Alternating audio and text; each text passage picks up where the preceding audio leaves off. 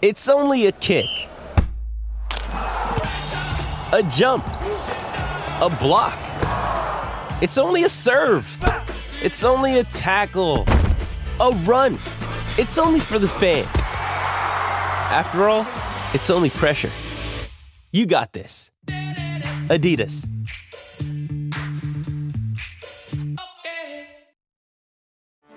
Get ready for the greatest roast of all time the Roast of Tom Brady, a Netflix live event happening May 5th. Hosted by Kevin Hart, the seven time world champion gets his cleats held to the fire by famous friends and frenemies on an unforgettable night where everything is fair game. Tune in on May 5th at 5 p.m. Pacific time for the Roast of Tom Brady, live only on Netflix. You ready? Showtime.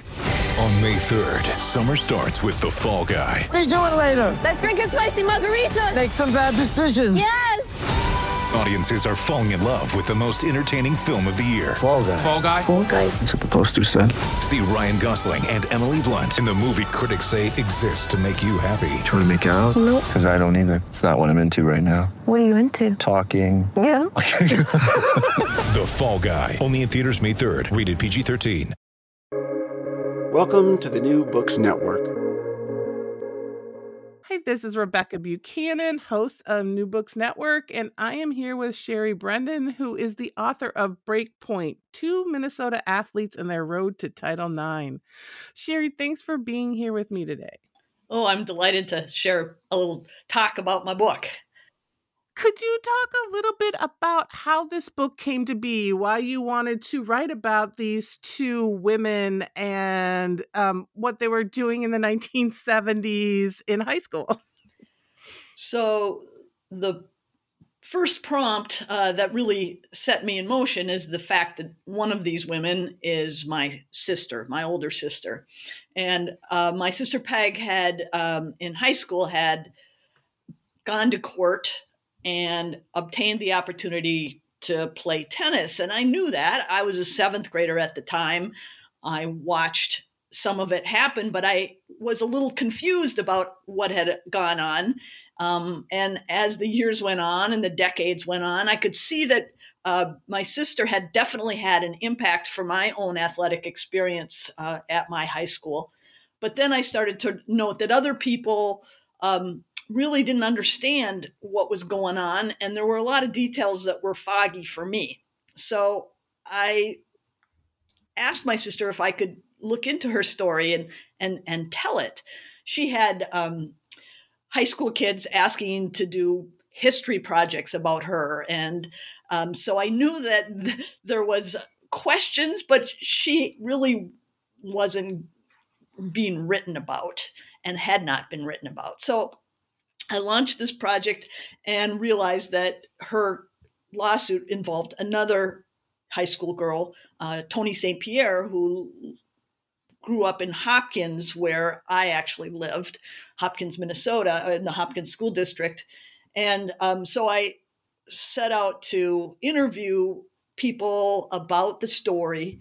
And I, I have skills as a, a research librarian for law firms and use that to look into the legal record and what was troubling to me is that I read about male athletes all the time. And not only do I see what they do in real time in the newspapers, but the stories of old reverberate back to me. So I keep hearing about Bud Grant and my high school classmates who went on to co- uh, pro sports, and they come back over and over. And I don't hear these same stories about female athletes and their achievements and their accomplishments. And I felt like there was just this dearth that there was a, a gap that needed to be filled. And um, so I also looked into a lot of microfilm. Uh, it turns out that um, the particular span of years that my sister was uh, playing tennis was a time when the archives really hadn't developed a digital log of these newspapers. And so I was like spooling through all of these things to see the articles. And tennis um, isn't known for a lot of media coverage anyway. And the fact that it was my sister didn't necessarily uh, caused sports writers to rush to cover it. But I found um, a historical record. And similarly, um, Toni St. Pierre is an endurance athlete, and she was a cross country runner and cross country skier. And there again, I found articles and stories from sports writers. So I was able to piece together both the legal record as well as the sort of uh, public accounts in, in newspapers and then um, individuals' experience with it as coaches and teammates and um, and and Peggy uh, Peggy's experience as well. Um, Toni St. Pierre unfortunately passed away before I was ever able to interview her, but I got to speak to her family members and teammates and coaches and uh, and kind of piece together what I realized was a groundbreaking, uh, precedent-setting lawsuit that enabled these two girls to participate in high school athletics on a boys' team when there were no interscholastic girls' teams for them. And their case, because it was appealed and um, continued to be challenged by the Minnesota State High School League, went to the Eighth Circuit Court of Appeals. And that court then not only upheld that decision, um, allowing them to play, but also echoed back an, an interpretation of a newly passed law, Title IX. And Title IX um, really, in essence, is just 37 words about forbidding discrimination, gender discrimination, um, or uh, her, you know, gender harassment in education for federally funded programs.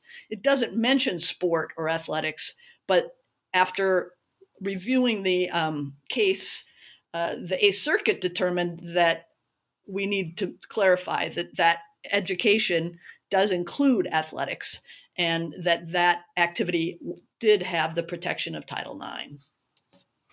So when you, you you know you talked about this this whole um because i'd love to delve a little deeper into all the challenges you have in putting all this together right because you say even now it's hard to find things on female athletes, right? And it's female high school athletes who go into college. So, what was that like to have to? You had, um, and you talk about it in the book. You have this sort of scrapbook from your sister, um, some home movies. Um, but what was that like? Like, can you talk a little bit about that? Like, just trying to piece all this together. Yeah, I so wished my sister had kept a diary, but that that wasn't to be, and neither did I have that for Toni. Um, and 50 years is just a very long time um, for all sorts of people's memories. So, um, looking like at newspaper articles, um, it was very striking to me uh, to sort of see the attitude uh, that came out that sports writers would get kind of snarky or uh, they were sort of flippant sometimes about what was going on. Um, and the coverage, um, it was just very unfamiliar. So uh, sometimes you would have sort of news people talking about athletics, and you could tell it wasn't something they were all that familiar. And sometimes you had sports people who really didn't want to deal with sort of the politics of keeping a girl out of sport. Um, but uh, it the, the, that was part of it was to just sort of hear those attitudes and and that within the in the print. Um, the legal record actually proved to be quite fascinating because I was able to get this court transcript, 500 pages of word for word testimony. And um, at first, I was a kind of pushing it away because I thought no one wants to wade through this. Uh, but as I talked to my sister about it, she goes, "Sherry, you know, this is really something you should you should uh, mine." And so um, I I spent more time. At first, I was just sort of summarizing a few key arguments, and I started to read through it and tried to create the sense of the testimony as it occurred on each of the three days. And I realized that it was so much more meaningful and also um, detailed to really appreciate how things that we would sort of find appalling now were systematically raised up as problems, that these girls had bodies that did not match up to boys, and so they wouldn't, they shouldn't be on the same court, they shouldn't compete in the same events, and it would be better for girls to wait to participate in sport until someday there might be a better program. But um, in the meantime, it would be quite disastrous to put them in competition with boys. And so let's let's sort of situate. I'd love for you to like sort of situate us in this time period too. And I think Minnesota and high school athletics in Minnesota is was probably very similar uh, to other states, right? So it's 1972, and you talk a bit about just how drastically different athletics are for girls and for boys um, competing and playing. So, can you talk a little bit about um, what was even available to young women at this time in high school, or really not available to them versus um, male athletes? Yeah, so in 1972, I was in seventh grade. And when I was in seventh grade, I would take home economics and I would learn to sew an apron. I would not be able to take shop class and build a birdhouse. So, uh, athletics it fell under that same umbrella. There were very clear tracks about what girls were expected to do and restrictions about, about what girls could do, and boys had their own path. And that plays out, um, and there were actually uh, hearings going on at this time around Title IX to discuss this kind of thing that girls were not encouraged or not allowed to take advanced science and mathematics classes, that girls couldn't take certain vocational programs. As they approached college, they couldn't, uh, they would uh, not be um, admitted in the same numbers. There would be quotas limiting the number of girls. In graduate schools, women had a very difficult time getting uh, entrance into engineering, into law school, med school, all those things. So um, it's not surprising that under the um, umbrella of athletics in the educational system, there was similarly very restricted opportunities for girls. Um, there was sort of a mentality that we're not sure if it's really something we want in young girls and women to be competitive and aggressive and um, develop their physical uh, skills that way. And uh, so, you know, the the budgets for um, athletics in colleges, about 2% of athletic budgets went to, to women. Um, in high school, the idea was starting to unfold. In other states, there were girls challenging the, the absence of um, girls' interscholastic uh, sports programs. There were recreational sports programs. They would uh, organize play dates so that girls could uh, have an event with another neighboring school. But the notion of having a disciplined uh, set of uh, practices, coaches, and an ongoing um, whole set of uh, events was not really a whole season, wasn't there. Some high, high schools or some sports were a little ahead, some states a little different, but uh, if you were looking at it in terms of equality, there wasn't anything equal about it in any state in the country. Um, so th- the sports was trying to gain traction amongst women and girls there but there was a, a, struggle about how much could you really demand because the notion of it being equal really wasn't a prevalent idea whatsoever and one of the things that was really interesting was that for your sister, for Peg, she kind of all of this was really self motivated, right? Your parents weren't like, we're going to go in there and make sure that she gets fair time and gets to play tennis with the boys. Like, Peg wrote a letter, and you talk, and you start the book with this letter, but Peg went in there and she was like, I want to play. I want to, you know, I, and, and she was competitive and I want to play. And so, can you talk a little bit about that? Like, just how this, how, like like her motivation and how this lawsuit um, really got started. Yeah, I really try to point out the um, way in which this book is not about high school girls and their love life or their uh, you know appearance or any of those sorts of things that we so often bring up when we're talking about 17 and 18 year old young women but it's really about their skills and their strength and their perseverance and their power and um, these two girls were in a world that wanted to marginalize them, wanted to push them aside, thought that their interests and their passion were not important, and wanted to kind of minimize it.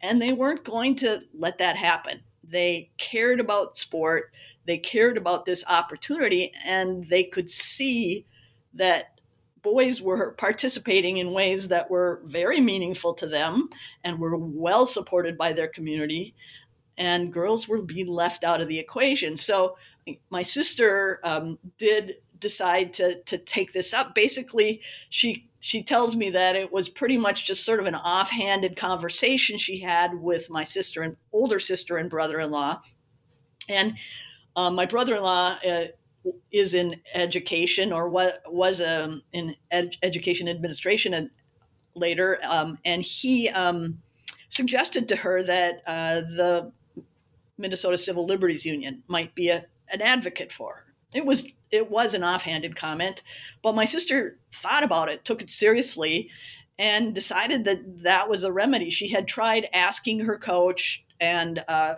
raising it as a, a possibility, and in fact had even been practicing with the team because the coach said, "Well, you might be able to practice with us when we have an odd number of people."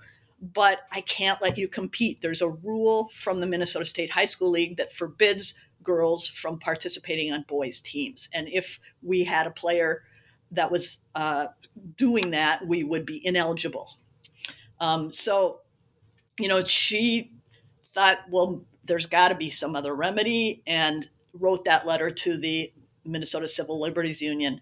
My parents did not encourage that, they did not discourage that they let her do it and they stood with her as she walked through that process and they supported her by driving her to the court and talking to the people that uh, asked her you know asked about her and so forth but um, it was not their case and i think um, toni was in a sort of similar place um, she very much wanted to run on the cross country team had a good relationship with the uh, boys on the team and the coach and had been doing very well uh, just in practice.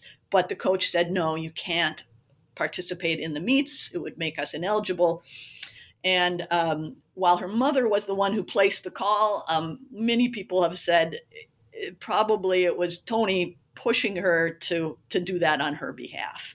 Um, and these are the two people, the Toni and Peggy who really had to live through the whole experience. And, and I think one of the things that I think is is quite striking as I did the research is that the court case looks all very contained and very uh, you know to the point. It's it actually goes pretty quickly, but these girls had to live through their uh, seasons and their high school experience where they were always a little in this awkward and uncomfortable and position of being undercut um, that few few high school kids would really want to take on. And I'm not sure that they knew they would have to take that on when they uh, initiated the complaint and, and started the lawsuit, um, but they they persevered and they played their little hearts out and they ran as best they could um, and they negotiated the whole experience and and I think did other high school girls proud. Yeah, and when you went, when your sister went through this, she was a senior. Boys tennis, um, in in 1970s as well as today happens in the spring. So this she was on a time crunch um toni had another year she'd already missed the cross country season but like this was also a matter of sort of time and importance for your sister as well to get this sort of case through. Um and so one of the things i thought was really interesting was that they could have gathered a number of girls and filed a class action lawsuit, but they didn't choose to do that. And I think um, that gets at some of this this importance of the time. And so, can you talk a little bit about um, how this sort of why they chose just these two girls, sort of how they sort of put this through in order to get them to be able to participate quickly? Yeah. So um, this case was placed in the hands of a uh, pro bono attorney, Thomas Wexler. The Minnesota Civil Liberties Union decided, well, they had a complaint or um, a request from these two girls, and they saw the similarities, and so they put them both in front of them and said, "We think this should be combined." Um, and so Thomas Wexler was as fairly green, had never had a complete uh, had a federal court case or uh, and had only a small number of, of really uh, complete cases under his belt. Um, but he started working on this very quickly, seeing the immediacy that was required. It would be a moot issue if Peggy's season went and finished before they had a decision. So um, he sought um, assistance or had, I'm not even sure, he, he, the American Civil Liberties Union may have reached out to him directly with some assistance. Um, and as I mentioned in the book, I discovered that he heard from Ruth Gator Bader Ginsburg, who was um, on the Women's Rights Project and was using the 14th Amendment to carve out rights that would protect women's rights. Um, so while it, it's really built around protecting citizens' rights, uh, in general, it he she was um, giving other uh, attorneys uh, support in figuring out ways to use that in, in different cases and, and um, carving out the 14th Amendment. She did not, and, and Thomas Wexler did not mention anything about Title IX at this point um, because it had not been enacted. It would be enacted in June of 1972 um, after the decision would come out. And so um, he crafted a brief really very fast. They had a I think it's a three and a half day uh, hearing, and this was to um, determine if they would give a temporary injunction allowing these two girls to play.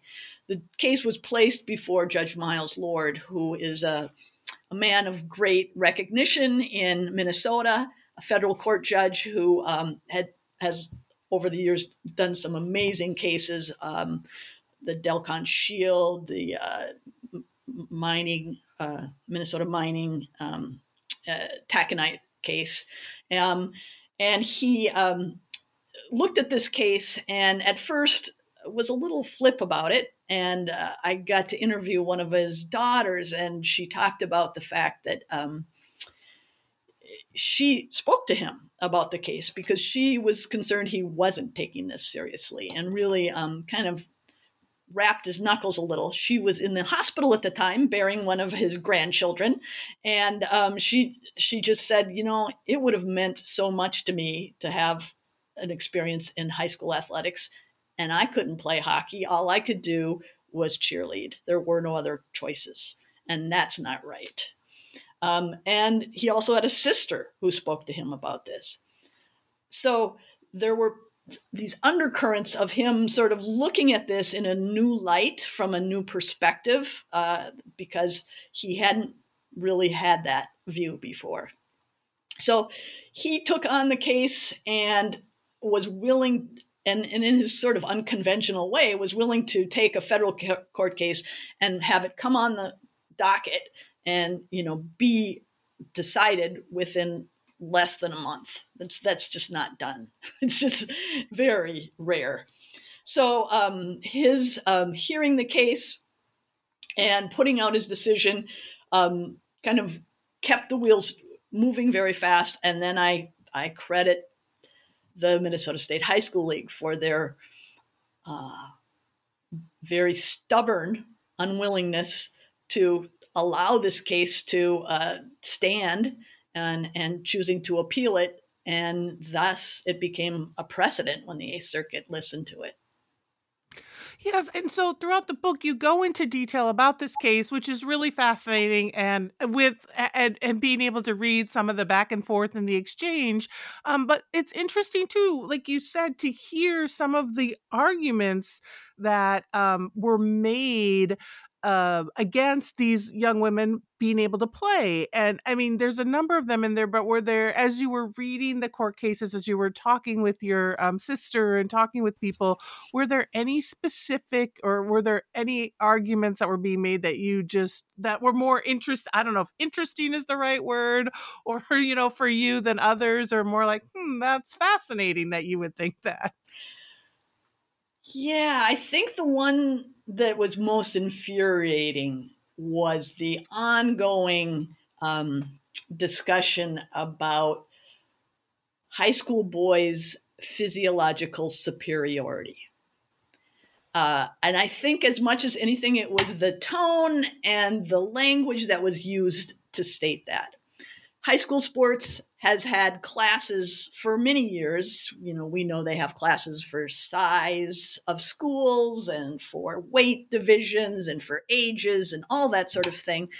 Um, but the way that it was discussed uh, was sort of like uh, there's no uh, reason to imagine putting girls and boys in the same space. It would be horrific that there's no way to imagine that girls and boys could have interesting or effective competition because it's disastrous. It's uh, that sort of tone and language that um, is just so dismissive of uh, the sport experience and not the sort of thing that we would say ever about different levels of boys and their capabilities. Um, we wouldn't diminish them as you know f- physiologically inferior.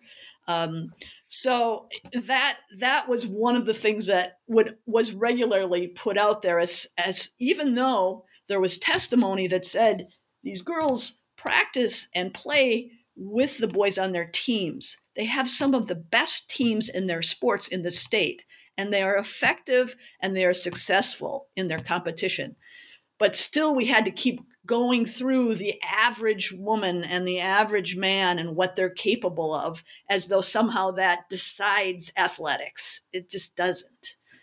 Um, the other one that's um, very prevalent throughout is there's this way in which everyone is quite convinced from the Minnesota State High School League that if these girls play on their boys' team, it's going to undo the future of girls' athletics that it will undermine the prospects for athletics in the future. Girls won't want to be on girls' teams anymore. They'll the best ones will want to be on boys' teams, and there won't be enough girls for the other teams, and that will uh, all the boys will say, "Hey, if girls can be on the boys' teams, we want to be on the girls' teams," and you know, it's there's this catastrophizing of how the prospect of two girls playing against boys is going to just totally sabotage what girls' athletics can be.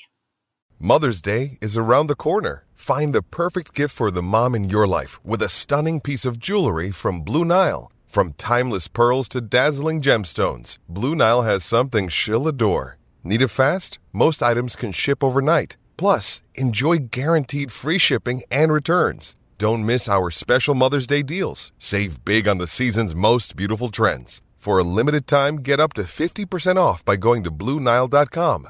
That's Bluenile.com. With threats to our nation waiting around every corner, adaptability is more important than ever. When conditions change without notice, quick strategic thinking is crucial. And with obstacles consistently impending, determination is essential in overcoming them. It's this willingness, decisiveness, and resilience that sets Marines apart. With our fighting spirit, we don't just fight battles, we win them. Marines are the constant our nation counts on to fight the unknown. And through adaptable problem solving, we do just that. Learn more at marines.com. Yes, I found it as I was reading, thinking about very similar arguments being made against the equal rights amendment right? And how this is sort of this this idea that if we do this um yeah like there was a lot of like well if the girl gets hurt then you might have to touch her on her leg and that's going to be inappropriate. Like we can't have male coaches doing x y and z with female athletes or where are they going to change um all these things um to try and stop that we continue to see as a barrier for um, equal rights, right? And I thought that was really interesting to see how that played out in the case. Yeah. So another thing that I thought that that is really interesting for me was that so you talk about the case, but you also bring in newspaper sort of reporting on this and headlines and some of the fascinating ways in which newspaper headlines and reporters talked about this case and talked about these two young women. And so, can you talk a little bit about that too? How this was um, presented in the press? Yeah. So, um, as they started competing with their teams, when they won that right, uh, Peggy's initial tennis matches, uh, right away, the headlines would discuss how what her performance was in the match.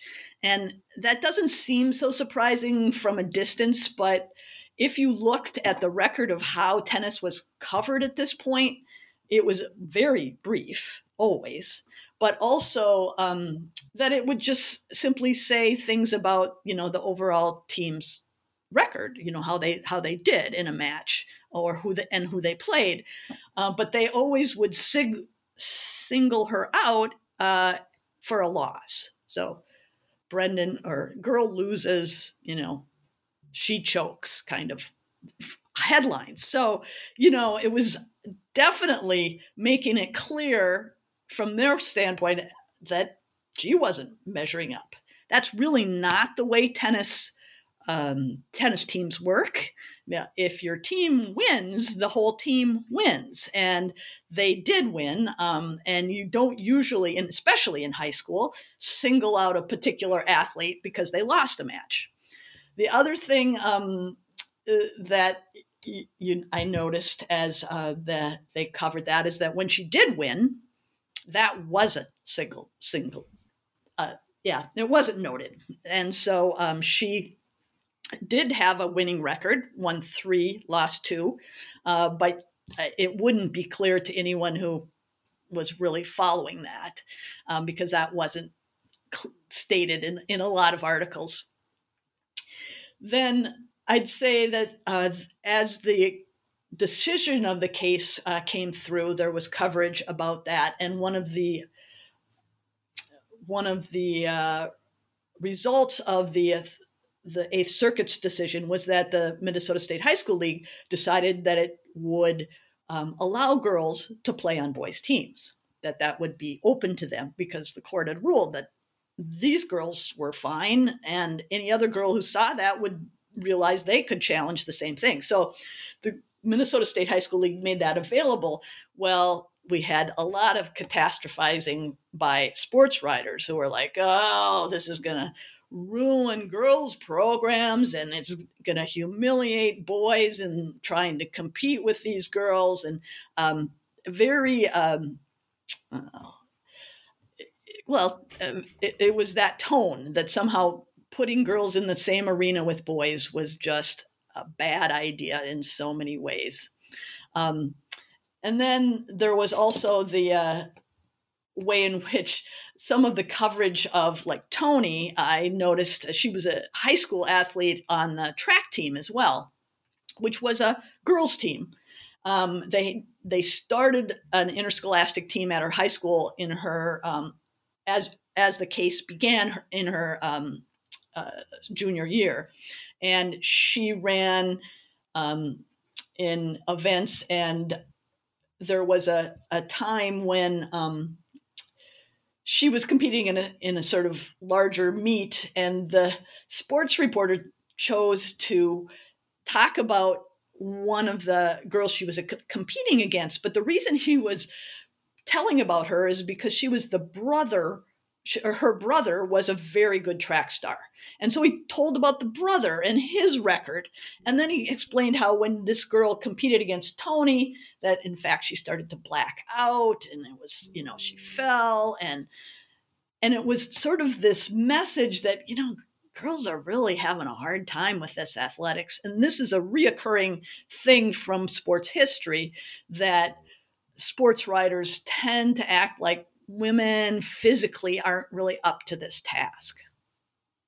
Yeah, and it was interesting too. Um, along those lines, when your sister first played, so she played number three singles, and right, um, and so they continued to take the coaches from the other teams would take their best players and put them instead of in the number one spot in the number three spot um, so that they would play so your sister would end up playing the best players on the team so they sort of stacked the deck um, in these ways to so that the so, so to get at some of those issues and to talk about those so can you talk a little bit about that too sort of how this what you know your sister she wins this case and then she goes and she still has to sort of really has to fight still right? Yes it's my sister was very unaware of this particular thing and in fact um, one of the coaches her coach uh, was not entirely aware of this until later uh, and and realized that opponents, rather than playing the order of their lineup the way they would traditionally, would find that they were having to push people around because they had people, they had boys who were really frightened of losing to a girl.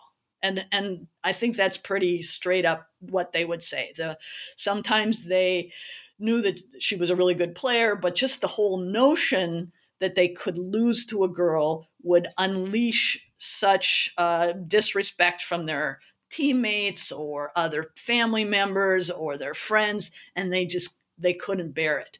And so coaches would look to find a player who would take on peggy and quite often they would pull a player from a higher spot.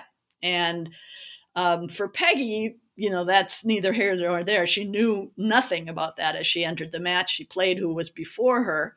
Um, and you know tennis has struggled with that at various times, but usually the reason a coach would change their lineup is so that their team would win. So they might try to juggle so that they could create some mismatches. But it's not a practice that um, is really allowed or encouraged. But to do it to just create one player who you want to target, that's that's really not heard of. You just don't do that. Um, so I think the the sort of um, fear that created, and, and Peggy had matches her wins, where um, in one case the uh, the player was uh, teased by his coach, and uh, he found that really unsettling and really upsetting. He heard it from his teammates, and he was kind of willing to overlook that. But when his coach uh, sort of mocked him for losing to a girl, he the captain of the team chose to quit and said, I'm not playing on a team where that happens. Um, she beat one young man and he vowed that he would never play a girl again. So the part about that is I, I find myself thinking, yeah, and if that's the attitude that high school boys have in sport, how does that carry on in their lives?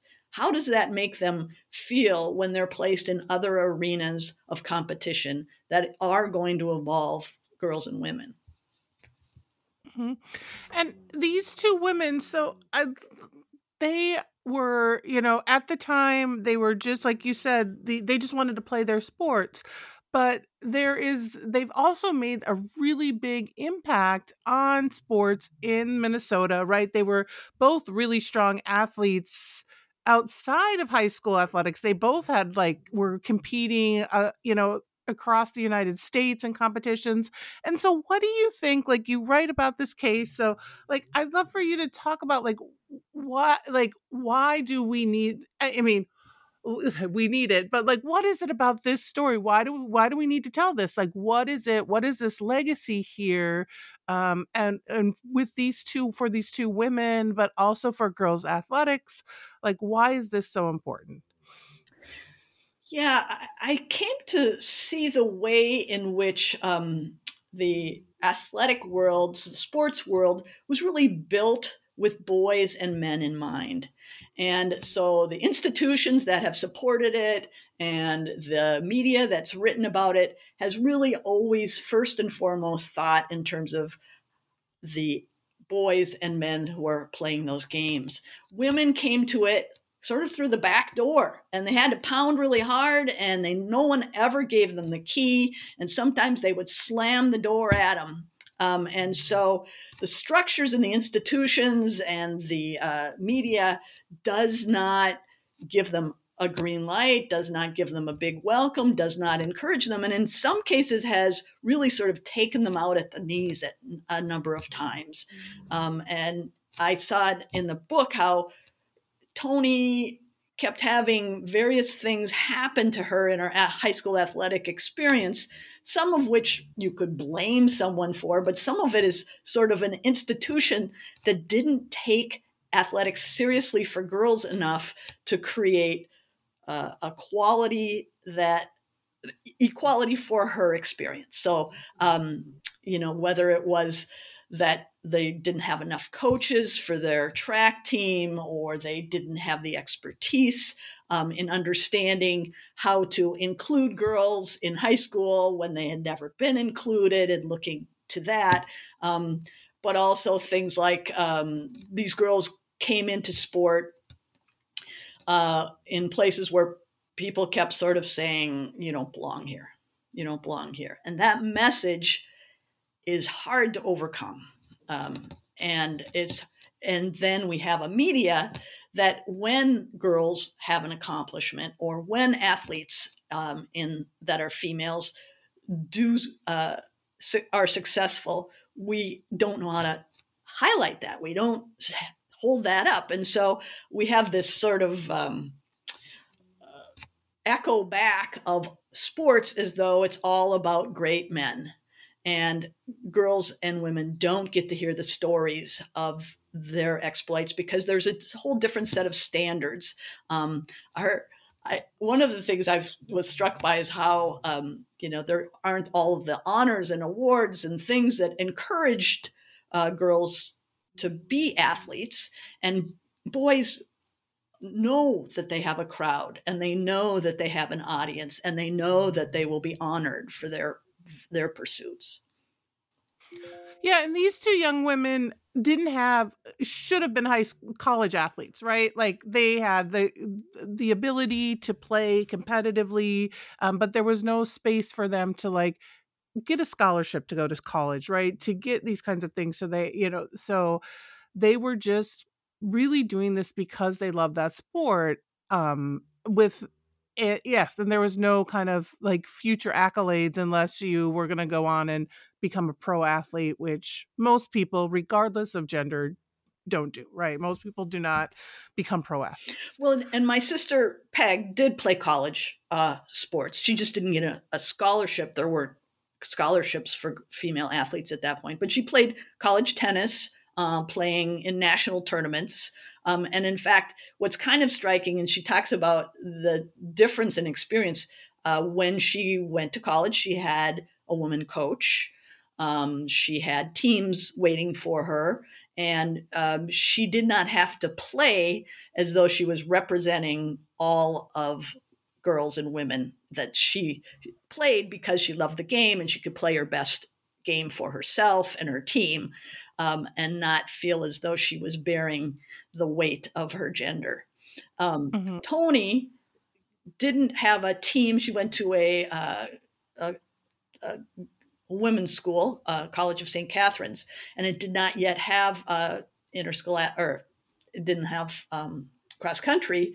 Uh, but she made arrangements, negotiated a chance to at least work out and practice with the uh, the St. John's team, their kind of partner college there, and and had a, a lot of um, competition as as part of that team, not for the record in the same way, um, but they did continue to pursue their sport for their life and and i think that was one of the things that i had to really take up in the book is that Um, so often, uh, male athletes are heralded because they become pro, because they become the paid athlete that we've seen in the media. And that avenue isn't part of the women's sport journal journey for the most part.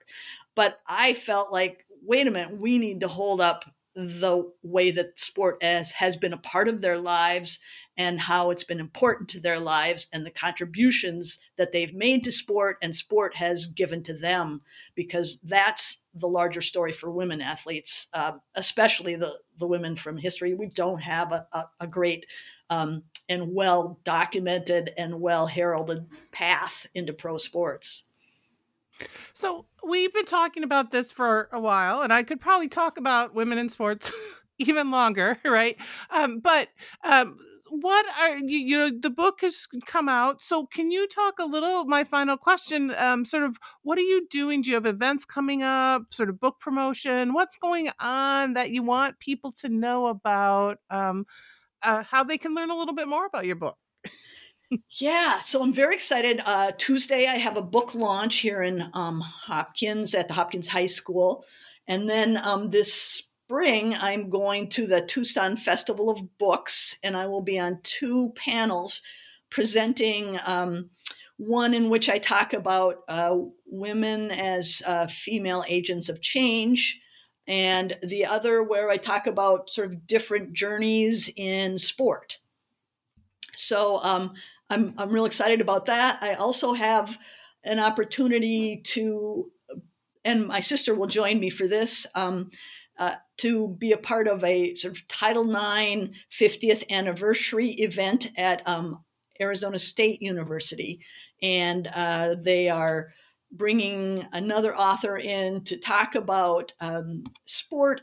I think in some ways uh, as a social justice issue, as well as just the um, ramifications of Title IX in that. And so um, I'm, I'm looking forward to that in, in the spring as well. Well, it was been amazing talking to you. Thanks again. So Sherry Brenden, who wrote Breakpoint, Two Minnesota Athletes and the Road to Title IX. Thanks for talking with me for New Books Network. It was my pleasure. Thank you.